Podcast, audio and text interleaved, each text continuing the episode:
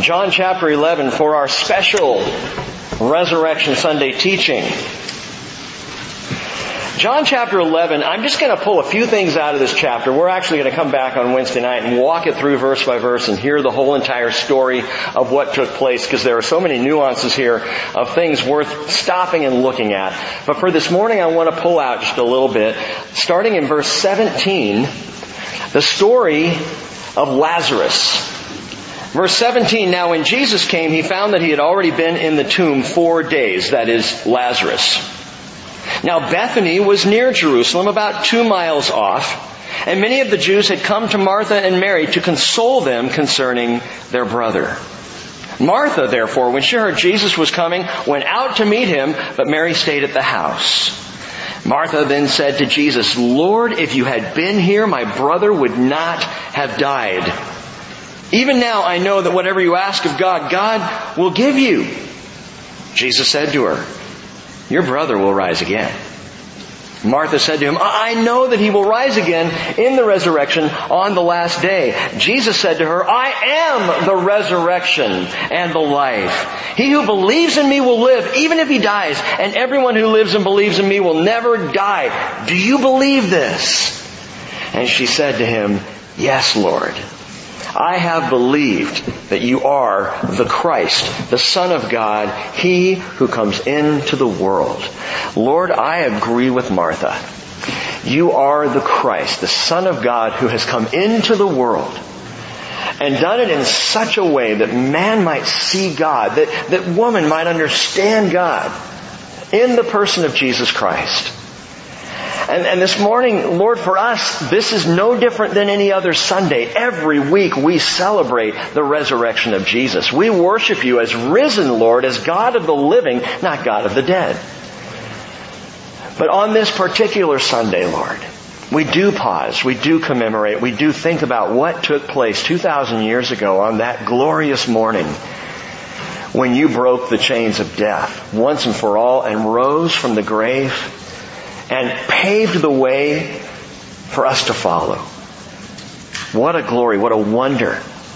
We cannot praise you enough. We will not stop praising you for this, both now and forever.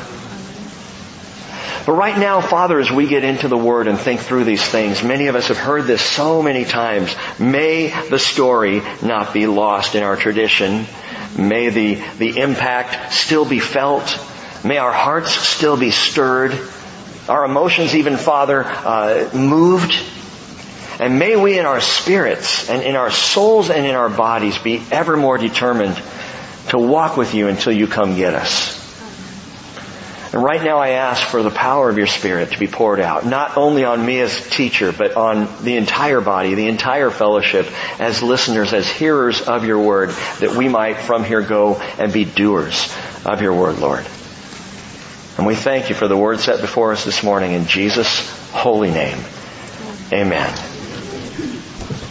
I was born, I blinked, and it was over. So wrote Emily Phillips, 69 year old grandmother from Orange Park, Florida, who died 11 days ago, March 25th, 2015, of pancreatic cancer. But not before penning her own obituary. I was born, I blinked and it was over.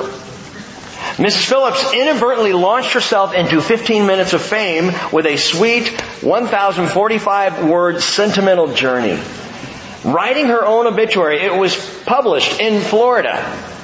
It has now gone viral, I guess, on the internet. People reading, talking about, sharing this, this obituary in which she wrote, the memories I'm taking with me now are so precious and have more value than all the gold and silver in my jewelry box.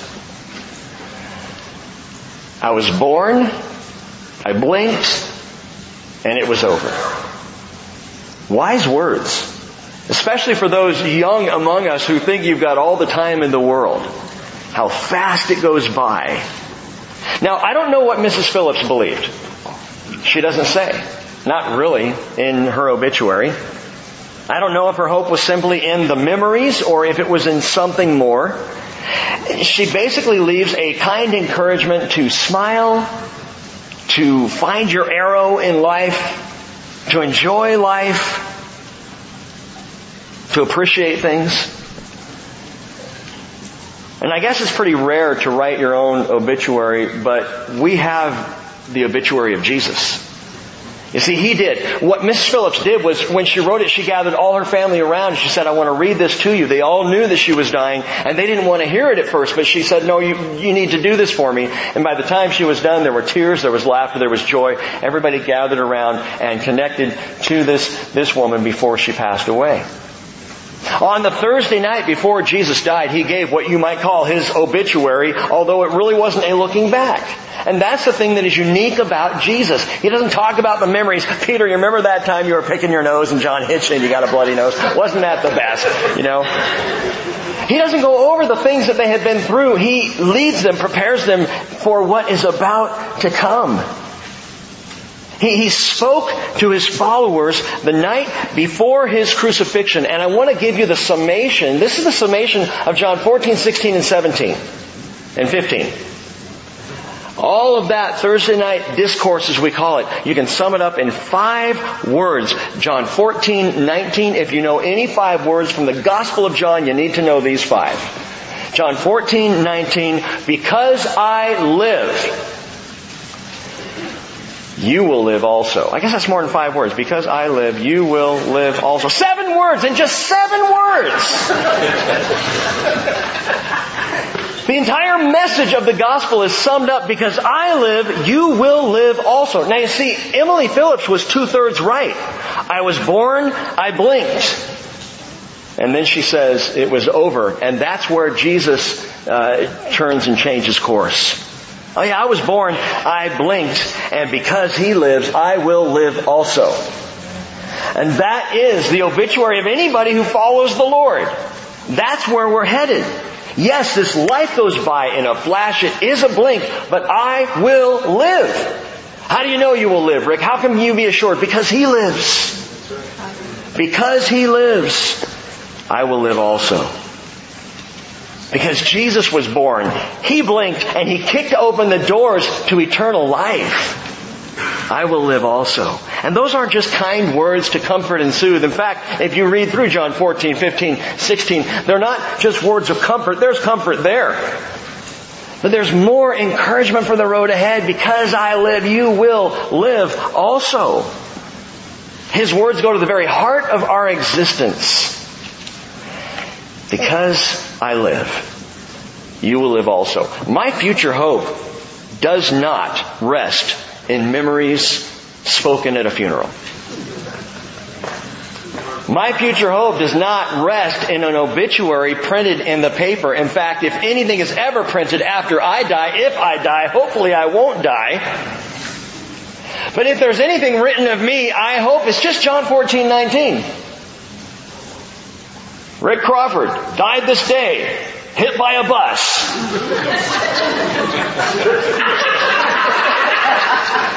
because I live, you will live also. Jesus. You see, Romans 1 4 says, Jesus Christ was declared the Son of God with power by the resurrection from the dead. Now, He was the Son of God before. He was God in the flesh before the resurrection, but the resurrection declares it to us, confirms it to us. Jesus who could not stay dead. 1 Corinthians 15, chapter, verse 1, Paul says, Now I make known to you, brethren, the gospel which I preached to you, which also you received, in which also you stand, by which you are saved, if you hold fast the word which I preached to you, unless you believed in vain. Paul says, I delivered to you as of first importance what I also received, that Christ died for our sins according to the scriptures, and that he was buried, and that he was raised on the third day according to the scriptures. That's the gospel. I wanted to make sure and get it in this morning. Should anybody miss it, that is the gospel of Jesus Christ. That He came, He was crucified for me, for my sins, He died, He was buried, and He rose again from the dead. That is all of our hope as followers of Jesus in a nutshell. 1 Peter 1 3, Peter said, Blessed be the God and Father of our Lord Jesus Christ, who according to his great mercy has caused us to be born again to a living hope through the resurrection of Jesus Christ from the dead. Resurrection. I'll tell you, as a pastor, year in and year out, when Easter rolls around, it's one of the messages that I look forward to least. And it's because so much pressure tends to be put on Easter Sunday. Resurrection Sunday. This is the big one. This is when all the people are going to come. You get them once a year. Get it right. And on the other hand, this is the Sunday that everybody knows who follows Christ, all believers. Man, if you haven't heard the resurrection message, then you're probably not a believer of Jesus because that's why you're a believer in Jesus. Right? The resurrection message. The story of the cross, of the burial, of that glorious resurrection on the third day. But we've heard the story. Over and over and over, we've heard the story. I blinked and I heard the story again. You know, wasn't it just last Easter in the barn that we were talking about this? And yet, as I prayed earlier, we talk about this all the time because it is the core and the center of our faith. And when you talk about Jesus, this is not the aspect to shy away from. He died for my sins and He resurrected. Excuse me? Oh, He resurrected. he what? He resurrected from the dead. Yes, He did. Absolutely, supernaturally, wonderfully, Jesus Christ resurrected and now lives and is coming for me, man. And if you believe in Him, He's coming for you too. It is the central tenet of the message. Crucifixion, resurrection, both. That's the gospel. Don't shy away from any of it. Because in my flesh I might say, well, yeah, but you don't understand. Rick, people come to me and they, and they, we talk about Jesus, but we get to resurrection and that's where they just tune me out. My friends, the resurrection is the power of the message. You don't want to try and logic them into it. You just tell the truth and let the power of God be at work. Because the message is true. Lazarus could tell you all about it. He was born, he blinked, and he blinked again. As shafts of bright sunlight came rushing through the walls of his tomb. Skip down to verse 38. Jesus, again being deeply moved within, came to the tomb. Now it was a cave, typical in the Middle East, and a stone was lying against it. Jesus said, remove the stone. Martha, the sister of the deceased, the practical one, said to him, I added that, said to him, Lord, by this time there will be a stench, for he's been dead four days. Jesus said to her, did I not say to you that if you believe you will see the glory of God? So they removed the stone. Then Jesus raised his eyes and said, Father, I thank you that you've heard me. I, I, knew that you always hear me, but because of the people standing around, I said it, so that may, you may, they may believe that you sent me. And when he said these things, he cried out with a loud voice, Lazarus, come forth! Not like in the Son of God movie, where I heard, because I didn't actually see it, that he goes into the tomb and goes, Hey Lazarus,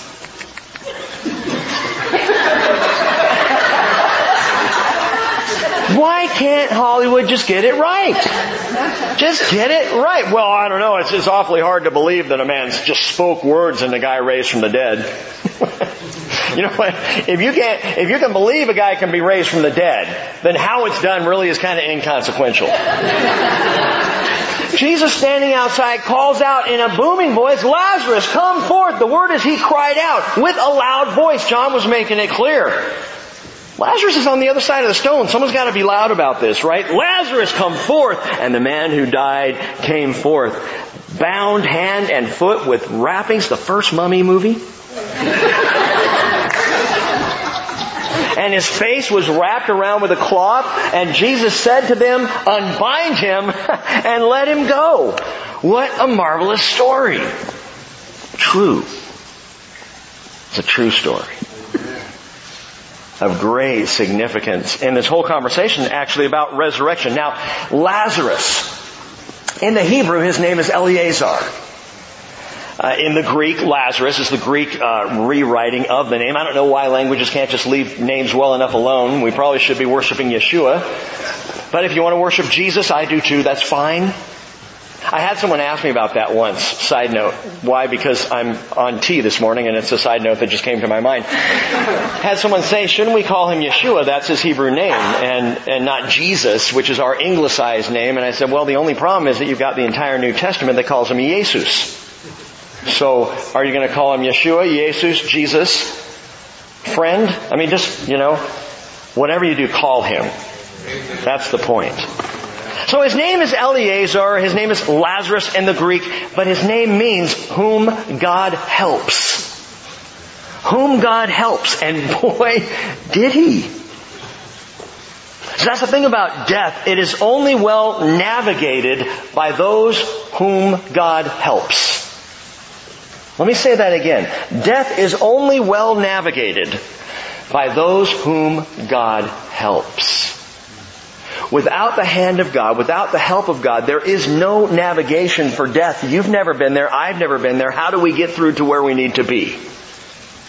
Lazarus in the grave was he whom God helps. The raising of Lazarus has been called by some the great sign. It's the seventh sign of the seven signs in the Gospel of John. You Bible students, you know, we've been talking about this. John recorded seven, seven supernatural signs in his gospel. Seven miracles, if you will. He just calls them signs. Why? Because the miracles are the parables. The parables are the signs. He is showing through these true stories, these miraculous signs of Jesus, who Jesus is. And that's John's intention in the gospel. Seven aspects of Jesus' divine nature, or what we've called his godness. Ways that John says, look at what he did and now consider, is he or is he not God among us. God in the flesh. In John chapter 2 verses 1 through 12, Jesus changes water into wine, an elemental change, a miracle of divine transformation. Let me just say this to my Christian brothers and sisters who like to imbibe on occasion. John chapter 2 is not an argument for inebriation. That is not the point of the miracle. If you look at it that way, you miss the point of the miracle. It's not to proof text whether or not you can have a beer on an Easter Sunday. The point of changing water to wine is to show who Jesus is. And He changes at the molecular level, He changes water into wine. It's, it's something no one can do. He did. The second sign, John chapter 4 verses 46 through 54, Jesus heals an official's son. Displaying the deific power of the spoken word. He heals the son at a distance, just speaks, and the son is healed. John chapter 5, the third sign, he heals a lame man by the pool of Bethesda there in Jerusalem. And we see godly power at work, even on the Sabbath, as Jesus said, my Father's always working, and I am working right now. Why are you working, Jesus? Because the Father's working. What do you mean? I and the Father are one. God's working, I'm working. If I'm working, God's working. The fourth sign, John chapter 6 verses 1 through 14. He feeds 5,000 men, and that's pointed out just to say that that doesn't, that number doesn't include women and children who were also gathered there. 10,000, 15,000 people is a miraculous uh, feeding there, and it reminds the people and reveals both the presence and the provision of God. Just like he fed them manna in the wilderness. Now along comes Jesus and does the same thing. Feeds a multitude miraculously.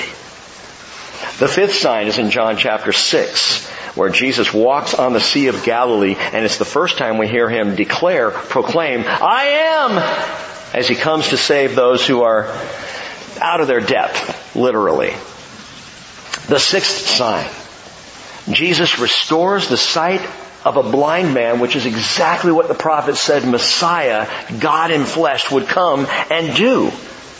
He sends the blind man, remember the story, to go wash in the pool of Siloam down in the city of David. Siloam meaning the sent one. Why would he go wash there? Because I'm the sent one. That's what Jesus is indicating. He's the light of the world, sent by God, equal to God, revealing the heart of God, and opening up and revealing the heart of man. Six signs. And then we come to the apex. The seventh sign, the great sign. he raises Lazarus from the dead. And you can see when you line up the signs how they kind of crescendo up to this final sign, this amazing miracle. Now there will be a greater sign in the Gospel of John, and that is Jesus' resurrection of himself. But these are the things he did to reveal who he was before he went to the cross, before he died at Calvary. He raises Lazarus from the dead. And John chapter 20 verses 30 and 31 tells us, I remind you, many other signs Jesus also performed in the presence of the disciples, which are not written in this book, but these have been written, these seven signs, so that you may believe that Jesus is the Christ, the Son of God, and that by believing you may have life in His name. Because I live, you will live also. Life in His name. The raising of Lazarus is the great sign. And when Jesus says, because I live, you will live also, you gotta believe He lives. Otherwise, what's the point? Stay home and look for eggs, man. Now Jesus had raised the dead before Lazarus. This is now the third time in the gospel account, the gospel records, when you look at all four together, the third time Jesus raised somebody from the dead. But even that's a crescendo. Even that's fascinating to me because the first time, Mark chapter 5, Matthew chapter 9, Luke chapter 8, Jesus raised the synagogue leader's daughter from her deathbed. In other words, she had just died. You know, so all he had to really do in there was take the paddles and go clear, and she was good. People could say that. Well, she just died. Maybe she wasn't quite dead. Maybe it hadn't been that long, and she just kind of spontaneously, you know, came back to life. That happens. Okay, I'll give you that one. No, I won't. I still believe it was absolutely a miracle. But the second raising from the dead, in Luke chapter 7, he raises a widow's son who's on the way to the grave. Now, by Jewish custom, Burial had to happen in 24 hours. They point to the law. And so they say if, if, a person dies, you need to get them buried within 24 hours. So now we have not Jairus' daughter, the synagogue leader's daughter, who had just died and is on her deathbed, still lying there. Now you have a guy who's died, but they're taking him to the grave, and we're still within this 24 hour period. The raising of Lazarus is a great sign, absolutely unique because by the time Jesus arrived, the dude was four days dead in the tomb. Add a day or so of preparation of his body and getting him ready to take him and put him in that tomb. Four to five days, he has been dead. Why was Jesus so late? Go back to the beginning of the chapter and let's walk a couple things out here. In John 11 verse 1 it says a certain man was sick, Lazarus of Bethany, the village of Mary and her sister Martha. It was Mary who anointed the Lord with ointment and wiped his feet with her hair, whose brother Lazarus was sick. And we will see that story in John chapter 12. So John's referring to something that hadn't happened yet, but everybody, by the time they got John's gospel, knew that story. Okay?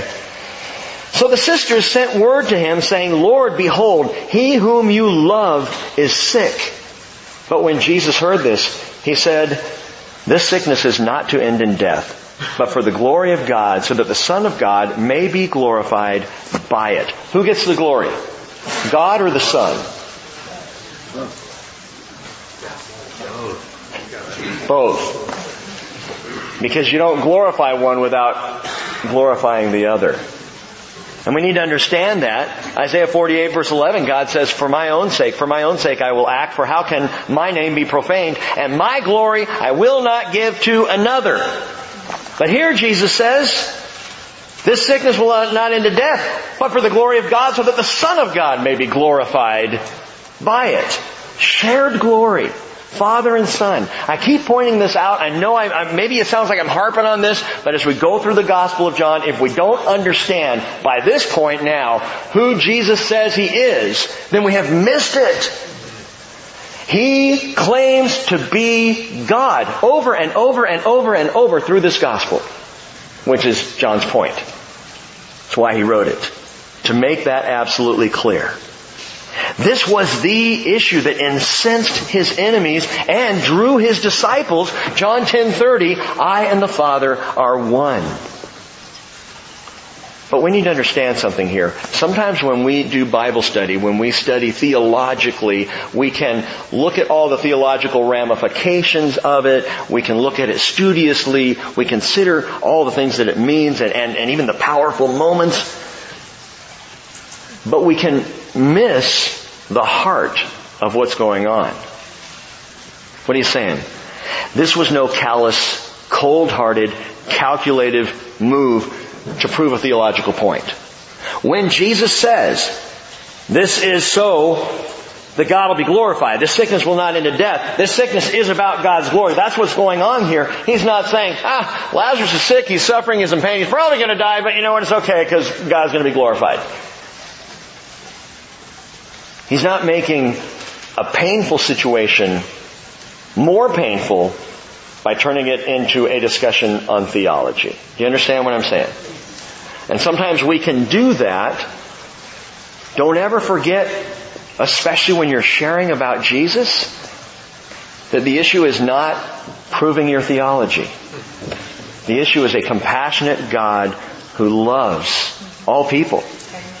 And in fact, the next verse tells us that. Verse 5, John is clear. He points out, now Jesus loved Martha and her sister and Lazarus. The word is agapao. When he says this sickness will not end in death, he knew it, that Lazarus was going to die. He knew. That's why he delayed. This was all part of the plan. And the raising of Lazarus was not something that was an afterthought, or as Jesus stood out there, as Jesus wept, shortest verse in the Bible. It's the one I learned before any others because it was so easy.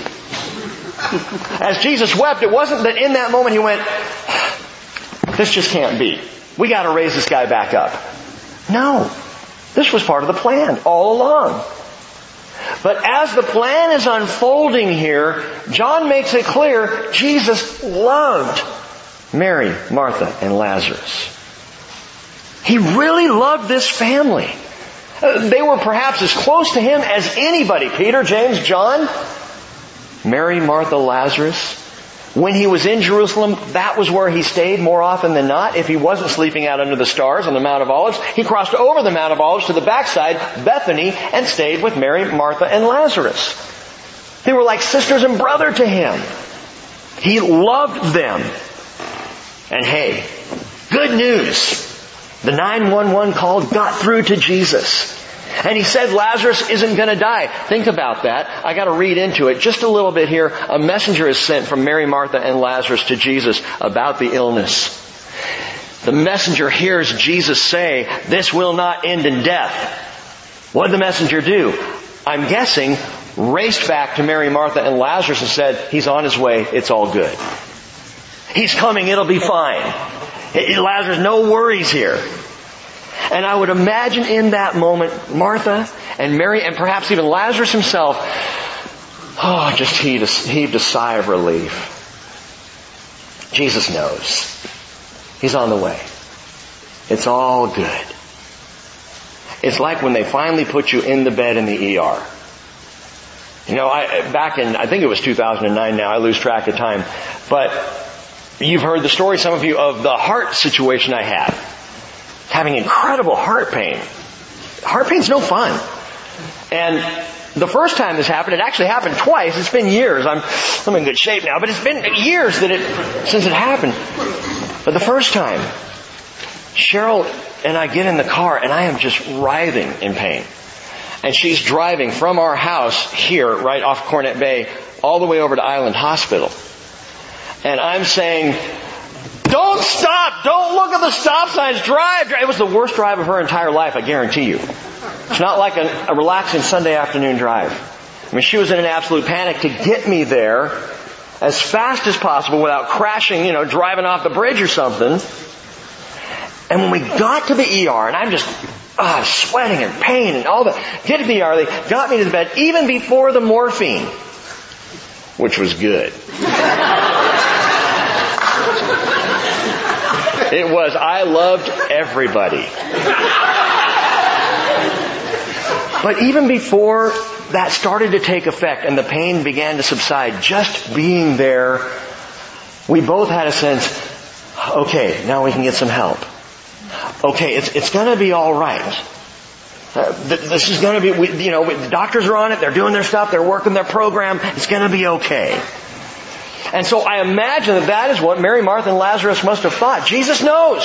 Jesus said it's not going to end in death. Okay, message, message secure. He's coming this way. And then a day goes by. And another day.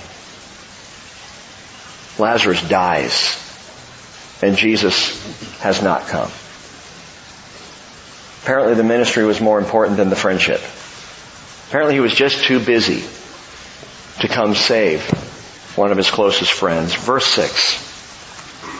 So when he heard that he was sick, he then stayed two days longer in the place where he was. And then after this, he said to the disciples, let us go to Judea again. If he loved them, why not get there post haste as opposed to post mortem? why not rush? Why not drop everything in your ministry and go, Lord? Verse 17, skip down. When Jesus came, he found that he had already been in the tomb four days, as we read. Now Bethany was near Jerusalem, about two miles off. And many of the Jews had come to Martha and Mary to console them concerning their brother. Martha therefore, when she heard that Jesus was coming, went out to meet him, but Mary stayed at the house. Martha then said to Jesus, Lord, if you had been here, my brother would not have died. You ever said the same thing? Or even thought it? Lord, if you had been here. Lord, if you had only done this. Lord, if you had only intervened then, then this tragedy might not have happened at all. Where were you? I mean, maybe even it's something that you wouldn't say out loud, but you think. And a person struggling with faith altogether would say that out loud. Where's your God? Where was he on 9-11? Where was he at the Kenyan University when 147 mostly Christians were gunned down by radical Muslims? Where was he? If you had been here, Lord, my brother would not have died. I guess ministry does just take precedence over friendship, huh? Not when your ministry is all about relationship. I mean, Jesus was all relationship. That's the whole point. That He knows you and you know Him and we're together. And if ever there was an opportunity Jesus had to show how important relationship was, it would have been then. Drop it, Lord, and get to their side. But where He sees tragedy, or where we see tragedy, He sees opportunity. Where we see sorrow, He sees comfort. Where we see death, he sees life. He just has a better perspective. Bible even says, by the way, for those who have lost loved ones close to you and wondered where the Lord was, Isaiah 57 verse 1 says, the righteous man perishes and no one takes it to heart. And devout men are taken away while no one understands. For the righteous man is taken away from evil. Now see, that's God's perspective. He, to take someone out is a blessing, is a marvel, is a wonder. It's life. And we have loss. And on this side of eternity struggle sometimes with these things, but from the godly perspective, man, it's opportunity, it's comfort, it's life. And Jesus knew these things. And Jesus knew something else that they did not know. Back in 1817, this is not it. Ben Franklin said, in this world nothing can be said to be certain except death and taxes. Have you done your taxes yet? I imagined asking that question that somebody was going to jump up and race out the door. In 1936, Margaret Mitchell, the uh, author of Gone with the Wind, wrote, Death, taxes, and childbirth there's never any convenient time for any of them. well, Jesus paid his taxes. He did. He rendered unto Caesar what was Caesar's, even if he had to fish it out of the mouth of a tilapia. He made sure the tax was paid. If you don't know that story, look it up. But as for death, There's no fishing around with it. As for death, it is absolutely certain. Those who say death and taxes are the only two certain things. No, you can, you can skirt taxes. I'm not going to get into that right now. and I'm not supporting that, by the way. Don't get me wrong. But you cannot avoid the appointment of death. There's some words you might want to jot down this morning, and the first one is appointment. Appointment. Appointment. Job 30 verse 23 says, I know that you will bring me to death and to the house of meeting for all living. That's the appointment. Psalm 89:48 What man can live and not see death? Can he deliver his soul from the power of Sheol? And then the psalmist writes Selah, in other words, think about it. Hebrews 9:27 For it is appointed for men to die once, and after this, judgment. Appointment. God never misses an appointment, either to death or to judgment. Both are on the calendar. But I point this out to say, with the story of Lazarus, God's calendar doesn't look like mine. Doesn't look like I would expect it sometimes to look. Psalm 139, 16. In your book were all written the days that were ordained for me when as yet there was not one of them. And I'm convinced if you looked into God's appointment book, you would find Lazarus' name and two appointments with the mortician. Because he would die, be raised, and he would die again. That flies in the face of it is appointed for men to die once. That's kind of a subversion of that verse. It's Lazarus would die twice. So by the way would the widow's son. So by the way would the synagogue leader's daughter. Every resurrection performed by Jesus before his resurrection would give a person a second chance, but they would die again. So it was resurrection unto life unto death. Appointment. God knows every schedule. By the way, Lazarus would know two resurrections. The resurrection of Jesus in this story, back to life, and another resurrection, which guarantees you'll see him and be able to have the conversation with him about this someday, probably sooner as opposed to later. That still doesn't tell us what Jesus knew that they did not. So read on, verse 22. Martha says, even now I know that whatever you ask of God, God will give to you. And Jesus said to her, your brother will rise again. Martha said, I know that he will rise again in the resurrection on the last day. I get it, she says. That's my hope, the sweet by and by. I believe that, Lord. What Martha didn't know, didn't understand, was in that moment, she was staring resurrection in the face.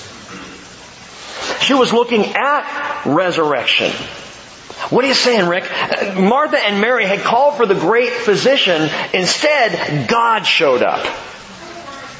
And I don't believe she yet fully understood that. Here, in the seventh sign, suddenly comes rushing in the fifth I am statement. They gloriously collide as Jesus gives second word, assurance. He says, I am the resurrection and the life. I am the resurrection, Martha. She said, I believe that Lazarus will rise in the resurrection. The resurrection? I am the resurrection. You're talking to him. I am the hope. I am the only hope of resurrection. He is in and of himself. Because I live, he says, you will live also. John chapter 5 verse 21. Just as the Father raises the dead and gives them life, even so the Son also gives life to whom He wishes. Truly I say to you, John 5, 25, an hour is coming and now is when the dead will hear the voice of the Son of God and those who hear will live. And he was speaking in that moment of Lazarus, yes, and of all those who would come to him in faith. And listen to this. Some 50, 60 years after the resurrection of Jesus, and perhaps even after the writing of this gospel, Jesus shows up to John in resurrected, glorified form, Revelation chapter 1 verse 17, and says, Do not be afraid. I am the first and the last and the living one, and I was dead, and behold, I am alive forevermore, and I have the keys of death and of Hades. And these are not keys for locking up. These are keys for letting out. It's not about confinement, it's about freedom. The great sign of the resurrection of Lazarus, whom God helps, lays in the pattern of resurrection to come. Here's what Jesus knew. It was only a pattern. It was only a picture, but the finished work was eternal. The actual resurrection that this was just a picture of was forever. Lazarus, again, like the synagogue leader's daughter, like the widow's son, would die again, which is why this is only a sign. It's a great sign, but it's just a sign. A sign can only take you so far. A sign is given to point you to the reality, to the truth, to the actuality. And it's the next statement of Jesus that grabs hold of me and blows my mind. I am the resurrection and the life. He who believes in me will live even if he dies. Okay, that's the sweet by and by. If you pass away in this life, believing in Jesus, you will rise again. But he doesn't stop there. He says, and everyone who lives and believes in me will never die. Do you believe this? And she said to him, Lord, I have believed that you are the Christ, the Son of God, even he who comes into the world. Which isn't quite what he was asking. Martha says, I believe in you. he says, do you believe this? That I am the resurrection and the life. That if you die believing in me, yet you will live. And if you live, you'll never see death. It's almost too much for Martha to take in, and so her response is, I believe in you. Good enough. Good enough, Martha. But Jesus brings us to anticipation. You see, the appointment is death. There's no getting around that. Well, at least that's what we thought. The assurance is that Jesus himself is the resurrection and the life. Anticipation. Anticipation. Jesus is not talking about here the immediate impending raising of Lazarus from the dead. What Jesus is talking about very clearly in verses 25 and 26 He's unveiling the resurrection for all believers. The resurrection. Capital V. To those who are dead. And to those who are alive. What do you mean? To Lazarus, Jesus said, come forth! To all who believe, he will say, come up here! You see, Jesus is anticipating here the moment that the Bible calls the rapture of the church. The Greek is the harpazo, the catching up of the church. 1 Corinthians 15, 51. Behold, if you've heard this verse a hundred times, make it 300. Okay, listen closely. Behold, I tell you a mystery.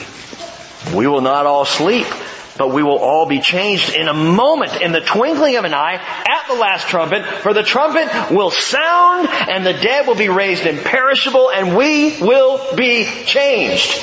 Instantly when that trumpet blows, when Jesus calls out, come up here. 1 Thessalonians 4.16, for the Lord himself would descend from heaven with a shout. That's the shout, I think. Come on! Time to go! Come forth! Come up here! With the voice of the archangel, with the trumpet of God, and the dead in Christ will rise first. See, that's the benefit of dying in Christ. You get to go first. And then we who are alive and remain will be caught up together with them in the clouds to meet the Lord in the air, and so we shall always be with the Lord. What is he talking about? There will be those alive who have not died. And note this, will be resurrected. What? I, I thought you had to be dead to be resurrected. We are dead! Every last one of us. You're dead, man! You're dead, woman! We're dead people walking! Until Jesus gets a hold of us. And then the promise is the promise of resurrection. It hit me this week. I really can't talk about our resurrection without talking about the rapture. Because if I do, then what I'm doing is limiting the resurrection to the raising of Lazarus. I'm making it as, small as, as simply a sign rather than the great reality. It's Martha's perspective, and unfortunately it pervades many in the church. Martha's perspective that someday, somehow, some way God's gonna do it. I just gotta struggle along here until, you know, he, Jesus tells us how. The Bible lays it out for us so that we might know what's ahead. That we might, with Jesus, anticipate what's coming. God's gonna do it, yes, but Jesus tells us how. He says, for those who believe in me and die, you will be resurrected to instantaneous, glorious new life. Right up out of the grave, new body, new life. Amen. But for those who believe in Jesus and live, that is, those who are alive the moment that He comes, resurrection to instantaneous, glorious, new life. You see, the dead are dead, and the bodies are going to have to be raised up and glorified and, and eternalized. 1 Corinthians 15, Paul explains that. In the twinkling of an eye, the perishable puts on the imperishable, and up they go. Well, that makes sense to me. Dead, raised, resurrection. But the reality of the resurrection is the live are raised as well. Those alive in Christ at the time of His coming will instantaneously go through the same change from perishable body to imperishable. From mortal to immortal. The resurrection, I will be resurrected out of a life that will die to a life that lives forever. And that's what Jesus is talking about. Everyone who lives and believes in me will never die. But it's appointed for a man once to die. How does that work? There are those who will never die. I've had conversations with people about different uh, characters in the Bible, and two of the unique ones are Moses and Elijah, and there's a third one, Enoch. Now, if you know the stories of scriptures, you know in Genesis chapter 5, Enoch walked with God and was not for God took him. Hebrews chapter 11 verse 5 tells us it's because he was pleasing to God, so God just said, come on home, and, and home he went. And we've talked about this actually recently. Enoch, in Genesis chapter 5, is a picture of the rapture. He was the first person raptured. Caught up. And so, he violates the very simple principle, it is appointed once for a man to die and then comes judgment. Because he didn't die. And so because of that, there are those who say, yeah, but he will die. Revelation 11, God sends back two witnesses, two prophets, who prophesy until they are murdered in Jerusalem, and their bodies lie there for three and a half days, and then they are resurrected to life and they get raptured. So Enoch's going to be one of those because Enoch never died and Elijah never died. Enoch and Elijah, the two witnesses. I beg to differ. I don't believe the two witnesses are Enoch and Elijah. I believe the two witnesses are Moses and Elijah, and I believe that because if you look at Revelation 11, the description of the power is power that was displayed only by Moses and by Elijah. Now let's just study that out on your own time, but I'm making a different point here. I don't believe that Enoch will ever taste death. Why? For the same reason I don't believe that anyone in the church who are alive when Jesus calls us home will ever taste death. Why? Because both Enoch and the church are outside of the law. Enoch was pre-law. Believers in Jesus, my friends, we are post-law. We are no longer bound by the law. It is appointed for every man to die and then judgment. Well, guess what? I miss my judgment appointment. Like I almost missed my ticket appointment on uh, Thursday. You don't want to do that. It's the last one in the court and the judge made me sit there the whole time. I hate that feeling. I missed the appointment with judgment. I am not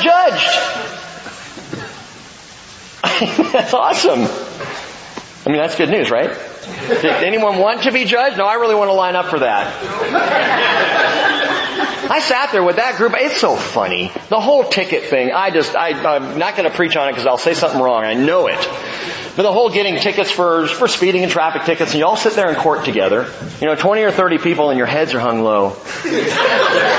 I mean, you are the dregs of society, man. You are. You're the idiot who couldn't keep it under 60. You know, what's wrong with you people? Just filth. Who wants that? Who wants judgment? I don't want judgment. And so Jesus died on the cross and He took my judgment. That was my appointment. And He kept it.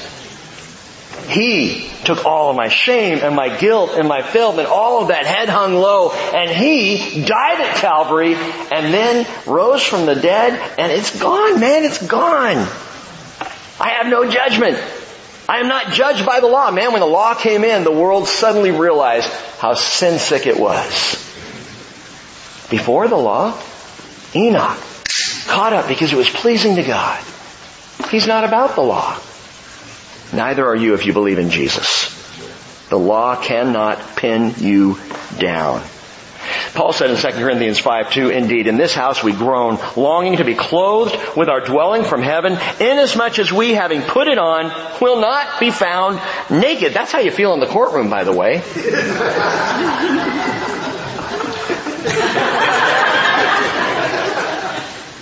For indeed, while we are in this tent, we groan, being burdened, because we do not want to be unclothed, but to be clothed, so that what is mortal will be swallowed up by life. Resurrection. Which means if you have died in Christ, that dead, decaying body will be swallowed up by life, resurrection. But you're, if you're alive in Christ when He comes, same exact process.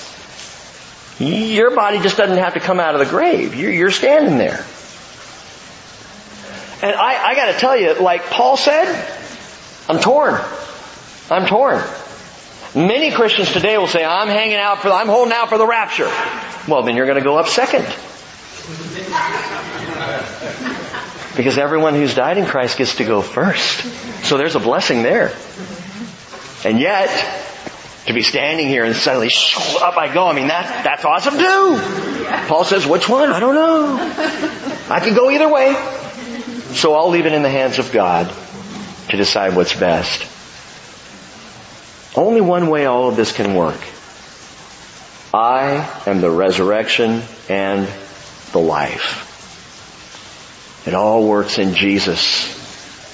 Lazarus came out of the rock-hewn tomb because Jesus, listen, because Jesus was there alive to call him out of the tomb. That's why he resurrected. I will rise because Jesus is alive to call me out of this body of death. Resurrected. It's because He lives. It's because He lives. And if Christ has not been raised, Paul says in 1 Corinthians 15, 17, 17 your faith is worthless. You're still in your sins. Even those also who have fallen asleep in Christ have perished. If we have hoped in Christ in this life only, we are of all men most to be pitied. Paul is saying, if your Christianity is simply a moral code, a social way of living, pity on you. What a horrible way to just live if that's all it is. But, now Christ has been raised from the dead, the first fruits of those who are asleep, as Jesus says, because I live, you will live also. Skip down and look at verse 44. And the man who died came forth, bound hand and foot with wrappings, his face wrapped around with a cloth, and Jesus said to them, unbind him and let him go. I wonder what that was like. I mean, was it like letting loose a top and watching it spin. You know, as they're pulling the wrappings off of Lazarus and he spins around, just goes running off into the hills. Lazarus, come back! I'm alive! Let him go, man! Jesus was there to get Lazarus out.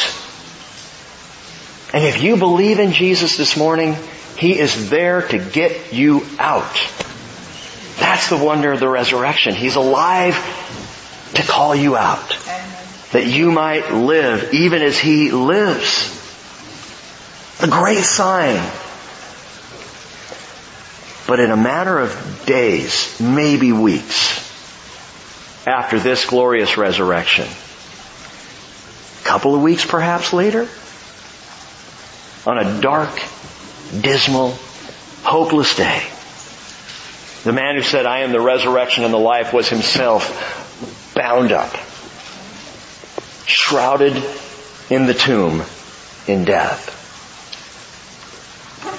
But death could not hold him.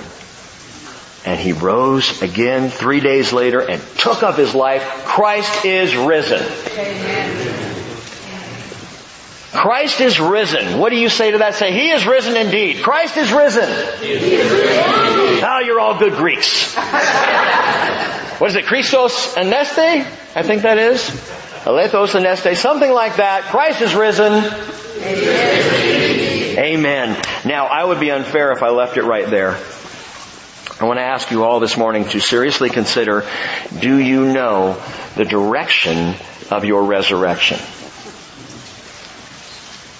Do you know the direction?